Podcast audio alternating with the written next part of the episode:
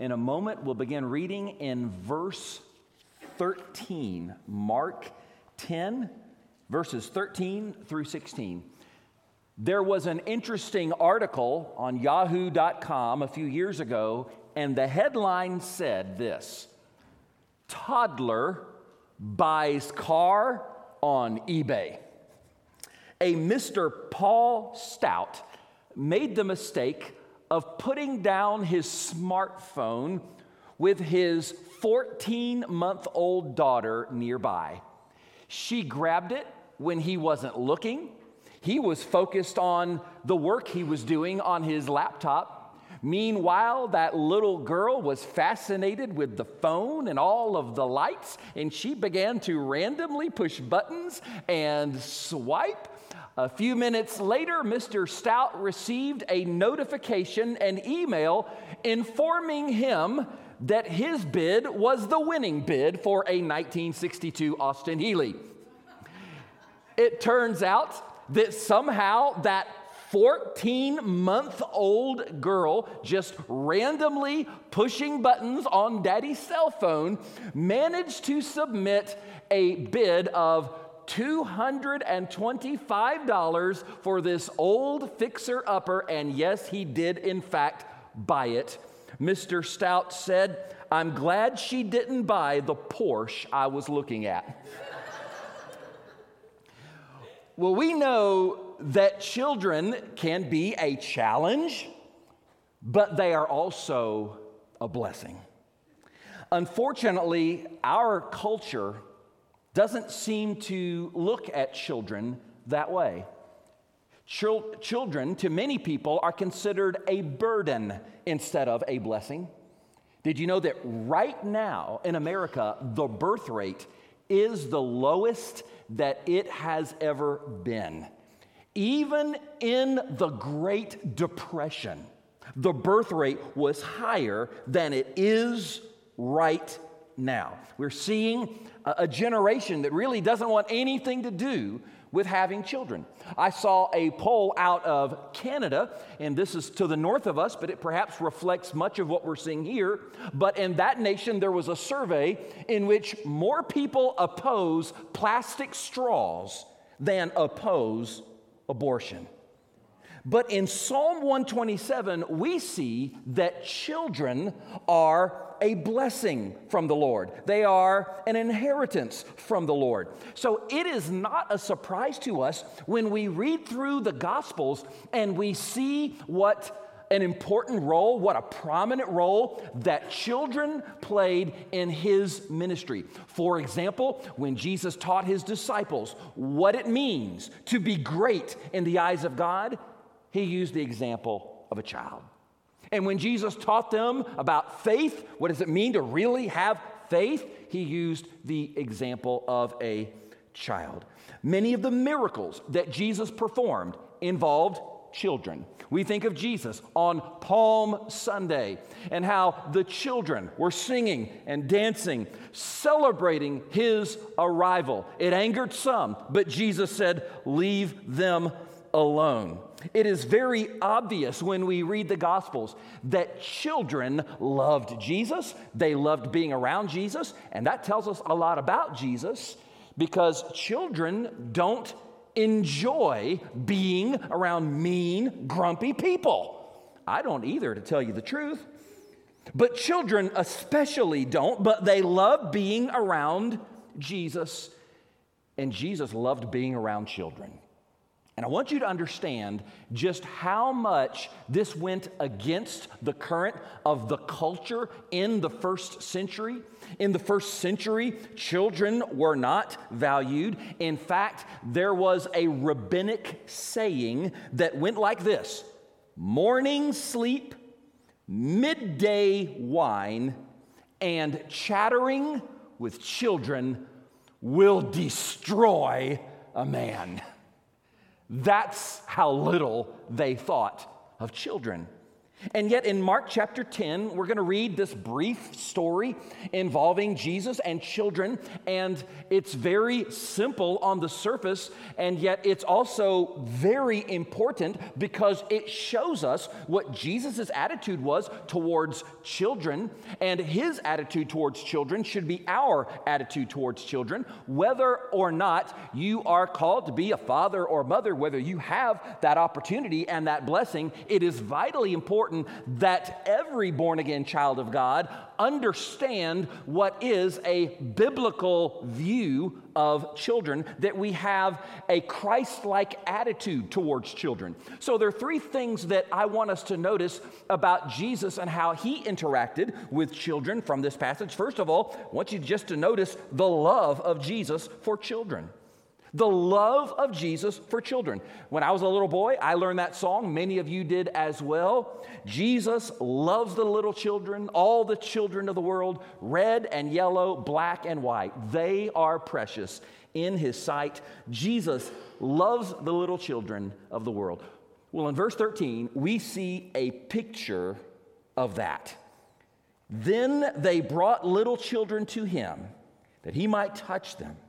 But the disciples rebuked those who brought them. But when Jesus saw it, he was greatly displeased. Let me pause right there. I want you to notice the Bible says that they brought little children to Jesus. Now, let's ask the question How little were these children? You probably had different ages represented. But there's a detail in the text that I don't want you to miss. This story is told in Matthew, Mark, and in Luke's Gospels. And the other Gospel writers, when they describe the children that were brought to Jesus at this time in the story, there's a particular word that they used. They refer to these children using the word brephos. Now, in the New Testament, the word brephos is the word that would translate infant, but guess what? It is also the word that was used to describe a child who was still in his or her mother's womb. In fact, this is the word that is used to describe what happened when Mary visited Elizabeth and she was pregnant with John the Baptist. And the Bible says that the brephos inside of her leaped for joy. And the same word that is used to describe the unborn or the preborn child is also used to describe the newborn child, the baby before birth and the baby after birth. These days, in English, we make this distinction. We'll refer to a fetus and a baby, but it is very important that you understand in the Word of God, when God sees both, God uses the same word. When God sees that image of that child in his mother's womb, God looks at that child and says, brephos.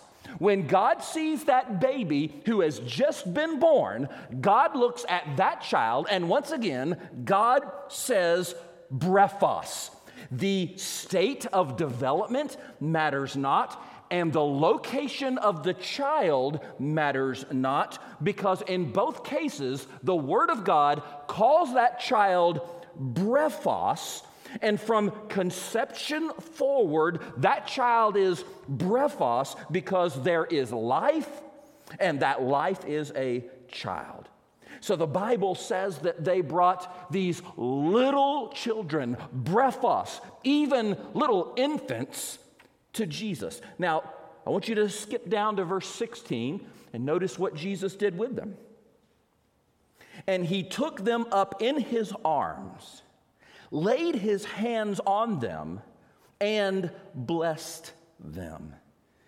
These little children were brought to Jesus. They were brought to Jesus so that he could lay hands on them. Now, this was a practice that went all the way back to Jacob When he blessed his sons, Ephraim and Manasseh, he laid hands on them, and we see Jesus doing the same, copying that practice. And apparently, Jesus loved children. He loved these children because he knew that they are the sovereign work of his Father. And by the way, I also want to point out Jesus blessed these babies. He did not baptize them, he blessed them. Now, parents, it is wise to introduce your children to Jesus even when they are too young to remember. Let me remind you of what Paul told Timothy in 2 Timothy chapter 3 verse 15. He said, "And how from infancy you have known the holy scriptures which are able to make you wise for salvation through faith in Christ Jesus." Paul said, "Timothy, from infancy, you have known or you've been taught the Holy Scriptures. And guess what? That Greek word that Paul used for infant in 2 Timothy 3:15, yes, it is brephos.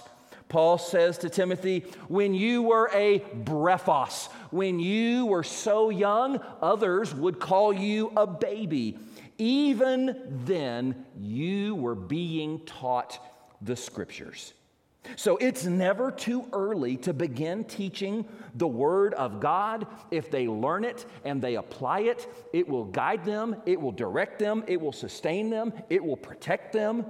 In fact, you don't have to wait until they are out of the nursery you can go ahead and begin teaching them the scriptures. Don't wait until they're in preschool. Don't wait until they are in kindergarten or first grade to begin teaching them the Word of God because they can learn more than you think they can, and they might just apply it better than you do. Well, they were bringing the babies to Jesus to bless them.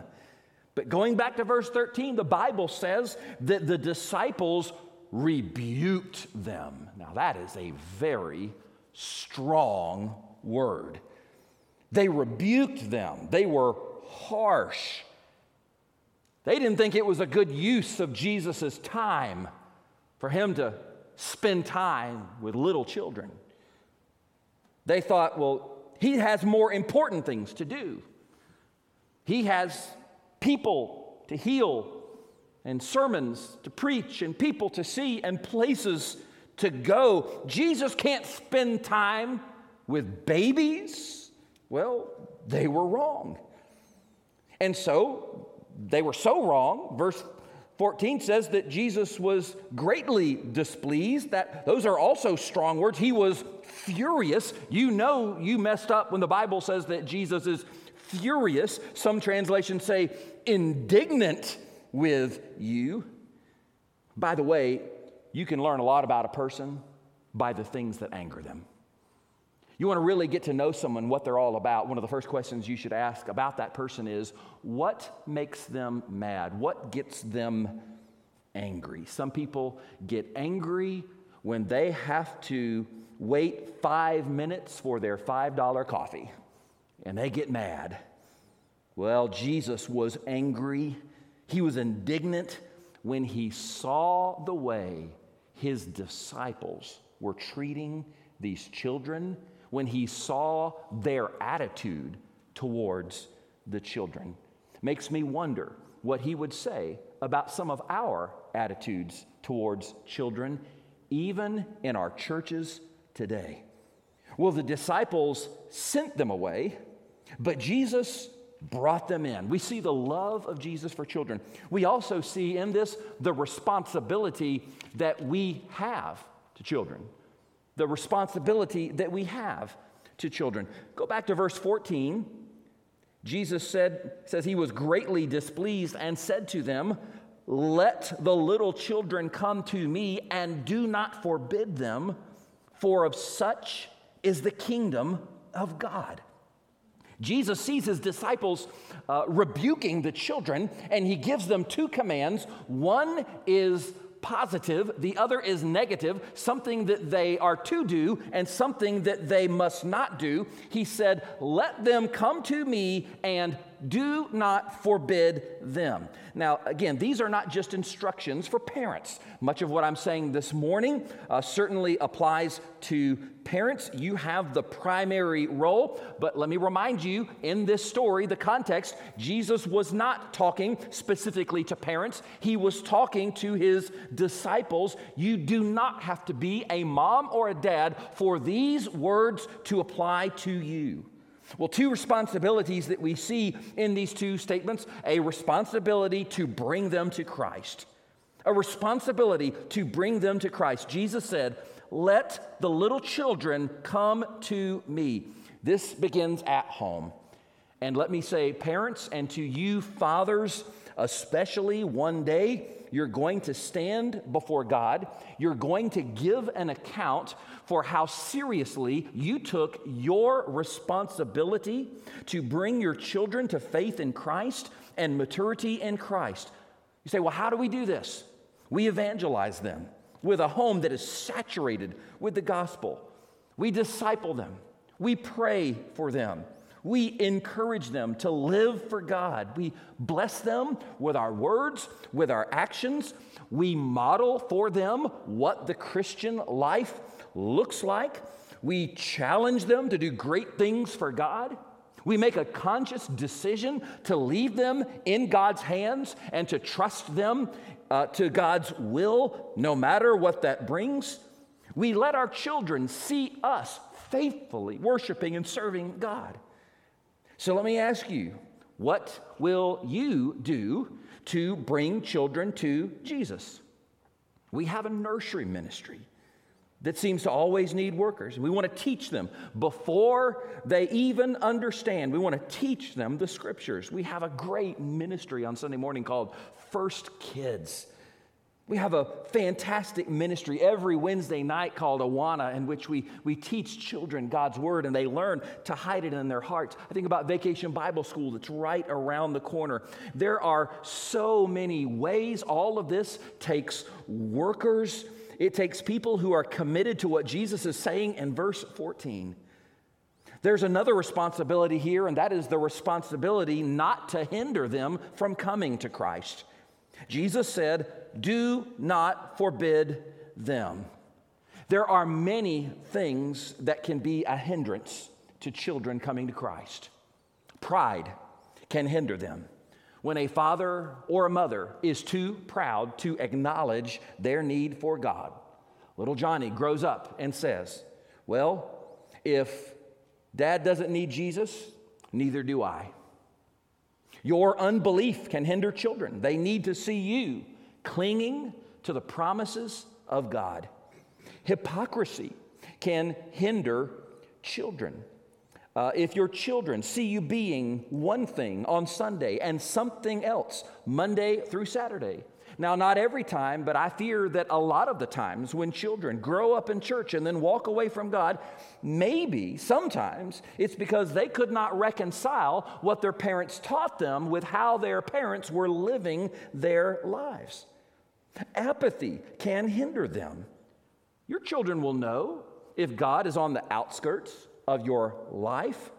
They will know if prayer is important to you, if God's word is important to you, if serving God is important to you. You know, one way a lot of parents hinder their children is by underestimating, underestimating their ability to receive spiritual truth.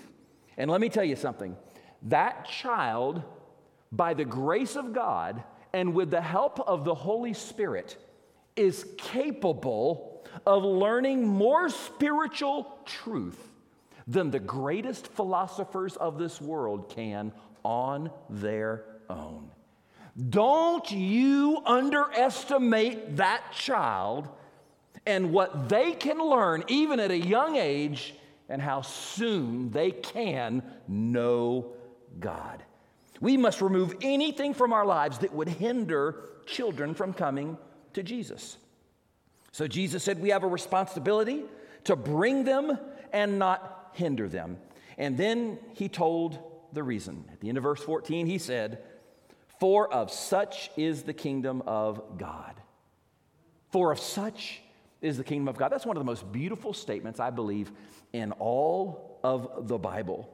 And by the way, just a little parenthesis here. This may not be the main point of the passage, but when I read these words, this does give us reason to believe that those babies who die in their mother's womb, or who die before they've reached an age where they can understand the gospel, where they have not knowingly committed sin, they are covered by God's grace and go to heaven.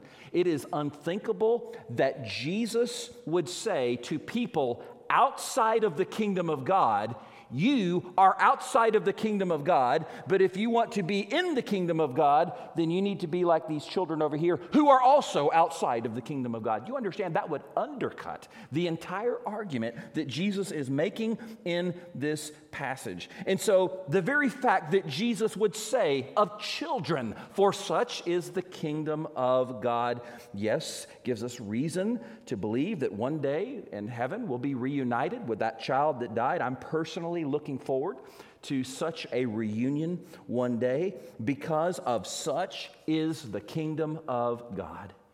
And so we see the love of Jesus for children, the responsibility we have to children. But then, one more thing I want you to notice in this story the lessons we learn from children.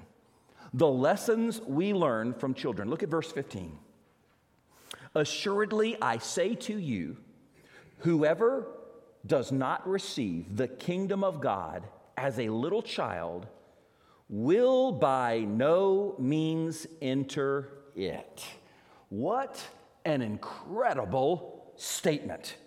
In order to enter the kingdom of God, one must, Jesus said, enter as a child. What is the kingdom of God? It is simply the rule and the reign of Christ in the hearts and in the lives of people.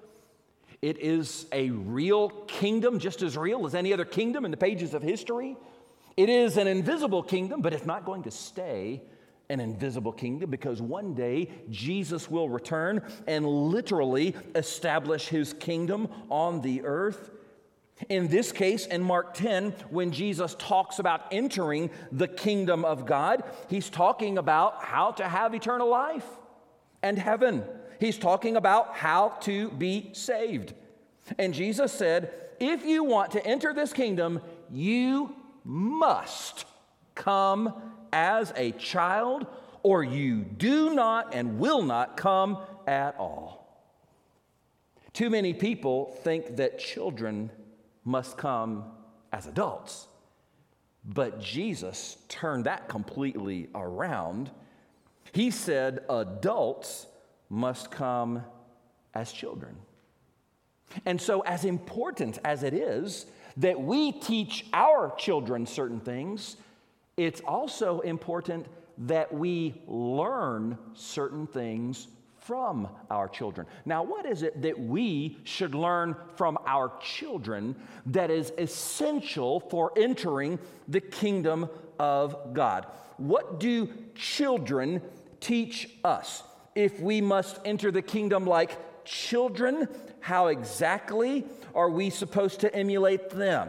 Well, perhaps the greatest thing that we can learn is helpless dependence. Helpless dependence. You consider a newborn baby, and that child is 100% helpless and dependent on others. If that child is left to his or her own, that child will die of hunger, of thirst, of exposure. No newborn baby will survive unless someone intervenes. Now imagine for one moment Jesus holding one of these babies in Mark chapter 10. That baby is completely incapable of coming to Jesus on his own. That baby cannot recognize Jesus. That baby can't even yet crawl to Jesus. Someone must carry him. And yet, here is this baby in the arms of Jesus. Now, with this picture in mind, Do you realize that this is a picture of how helpless we are and how dependent we are before God? This picture, this image in Mark 10 of Jesus holding these babies, this is a picture of the gospel. These children are helpless and dependent. They cannot earn what they receive. They are incapable of coming on their own. And likewise, we must acknowledge that we are helpless and that we are dependent on God's mercy and grace. We have to acknowledge that there's nothing that we have done to earn salvation. We cannot come unless God draws us. In this way, we come as children. Now, contrast that to the Pharisees and what they were teaching the people. They were teaching the people that in order to enter the kingdom of God, you've got to strive and you've got to work hard. You have to discipline yourself and keep the law. They said it takes a lifetime of good works to have any hope of entering God's kingdom. Well, no wonder Jesus said, no, you must enter as children. Because children cannot do any of these things. They don't have any achievements, they, ha- they don't have any accomplishments. They're not devoted to the law. They haven't done any good works. When did a baby ever feed the hungry? When did a baby ever help the homeless? Babies come empty handed. And that's how we come to God, empty handed as well. We learn from these children helpless dependence that God saves sinners like us apart from our performance. We also learn total trust. Children are trusting, aren't they? Man, the children, they trust their parents for everything. They believe by faith that they will receive whatever they need. Uh, your children do not go home and ask you, Are we eating dinner tonight? At least I hope not. They go home and they ask, What's for dinner tonight? They trust that you're going to provide for them. Children trust you to protect them. I can remember, as many of you parents can, when my children were small enough to literally fit in the palm of my hand. It's something that every daddy does when mom's not watching. And you can, you can hold that baby up with one hand, and that baby will smile and giggle. They're not worried for one moment. Now, if some giant picked me up and held me up like that, I would scream bloody murder. But that child's not worried at all. They trust you that you're not going to let them fall. And when they get a little bit older, again, dads, when mom's not looking and you, you toss them up in the air and then catch them, they love it. They're not worried that their head might hit the ceiling fan. They're not worried that they're going to fall to the ground. They trust you to catch them. Jesus said in John 10 if you're in one of his sheep, he said, There is no man who is able to pluck you out of my hand, and no one who can pluck you out of my Father's hand. It says in, in Jude 24, Now to him who is able to keep you from falling. Just as a baby displays total and complete trust, we also can trust God totally and completely, not just to save us, but also to take care of us, to guard us. Part of being like a child is total trust in God. And then another thing we learn from children is simply how to receive a gift. Children understand that. They simply receive what they're given. By the time they're two or three years old and their birthday comes around, they know what to do. They've already figured it out. You offer them a gift, they just take it. They don't give any thought to whether or not they earn it. They don't try to repay you for it. They simply receive it as a gift And so when you tell that child a few years later that salvation is a gift to them, it makes perfect sense. Well, well why wouldn't it be a gift? Of course, it's a gift. Everything they receive is a gift. Every toy they have was a gift. Every meal is a gift. And so when they hear later on that according to Romans 6:23, the gift of God is eternal life in Christ Jesus, they have no problem with that. On the other hand, many times you tell a grown-up that heaven is a gift, that they can't pay for it, they can't work for it, they can't earn it, that they simply must receive it by faith, and that grown up will struggle. How can that be? Because that man or that woman, they've got to work for everything in life. And why would this be any different? You know, sometimes it's harder for a grown up to understand the gospel than for a child to understand the gospel. And this is why coming as a child means simply receiving the gift that God offers us in Jesus Christ. I want to challenge you to do something this week. I want to challenge you to pray and say, God, help me to be childlike today. I didn't say, God, help me to be childish today. We have enough of that already. But God, help me to be childlike. Help me to be like a child in the way I depend upon you, the way that I believe you, the way that I receive your word. And maybe for some of you here this morning, you need to enter the kingdom of God as a child. You need to acknowledge right now how helpless and how dependent you are, that on your own, you cannot save yourself. That's why Jesus had to come from heaven to earth and die upon the cross for your sins and for mine. Maybe this morning you need to acknowledge your helplessness and your dependence and simply place your trust, your faith in Christ alone for salvation, receiving salvation as a gift by grace through faith alone. Heavenly Father, there's so much that we learn from children that we see in this passage. And Jesus told us that whoever would enter the kingdom of God must enter as a child. And so, God, would you help us, Lord, to see what that looks like in our own lives? God, would you help us this morning to, to trust you, to believe you, to take you at your word, to have that simple, childlike faith and for those who are here today who perhaps have never done so, to just receive salvation as a gift, understanding we can't work for it, we can't earn it. It's a gift for us to receive. So, Father, I pray in these next moments, if there's anyone here who needs to do that, that this would be their day, that they call upon Jesus as Savior and Lord of their lives, and they are saved. And God, I pray you'd help all of us to take everything we've seen in your word, that it would change our thinking, and if need be, our attitudes, so that we do have a biblical attitude towards children.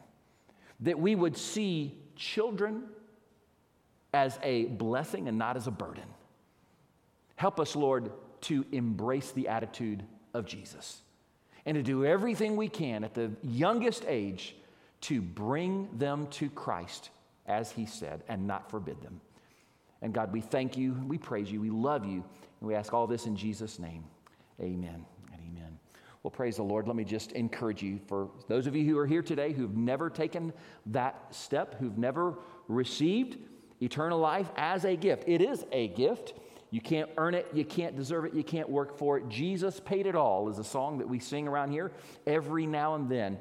And uh, because He paid it all, uh, there's nothing for us to add. We simply receive it by placing our faith in Jesus Christ. So, for those of you in this room and those of you online watching as well, if you need to take that step this morning, we want to encourage you don't wait another day, another moment. Today's the day of salvation. We encourage you just to call on the Lord and admit, say, I'm a sinner. I've broken your law. I cannot save myself, but I believe Jesus died for me and rose again, and I will follow him. I'm trusting in him as Lord of my life. That means you're giving him control. That means you're saying, I will follow Jesus. You lead and I'll follow. And the Bible says that whosoever shall call upon the Lord shall be saved. I'll be standing here at the end of the service. If I can meet with you and pray with you about that, then, then let's do so. You just come and say, Pastor, I need to take that step this morning.